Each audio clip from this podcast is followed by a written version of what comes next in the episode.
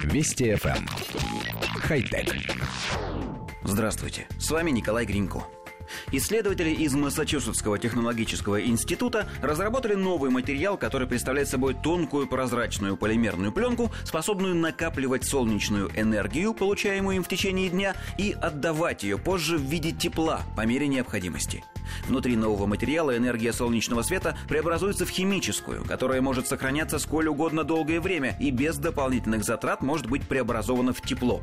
Ключевым компонентом материала солнечно-теплового аккумулятора являются молекулы азобензола, которые могут находиться в одном из двух стабильных состояний – в заряженном и разряженном. Энергия фотонов света возбуждает молекулы этого вещества и заставляет их перейти в заряженное состояние. После этого при воздействии определенной температуры или других факторов эти молекулы возвращаются в незаряженное состояние, отдавая накопленную ими энергию в виде тепла. Материал обладает высокой прозрачностью, что позволит использовать его в качестве антиобледенительного средства лобовых стекол автомобилей и летательных аппаратов, там, где техническими нормами запрещено использовать даже очень тонкие нагревательные элементы. Прозрачная полимерная пленка может быть без проблем зажата между слоями стекла.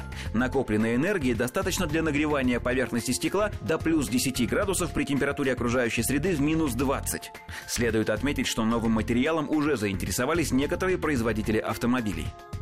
Коллектив редакции нашей программы интересуется практической стороной вопроса. Как будет поступать солнечная энергия к автостеклам, если они, стекла, засыпаны снегом? Ну хорошо, допустим, свет все-таки пробился. В течение какого времени будет действовать обогрев? Непонятно.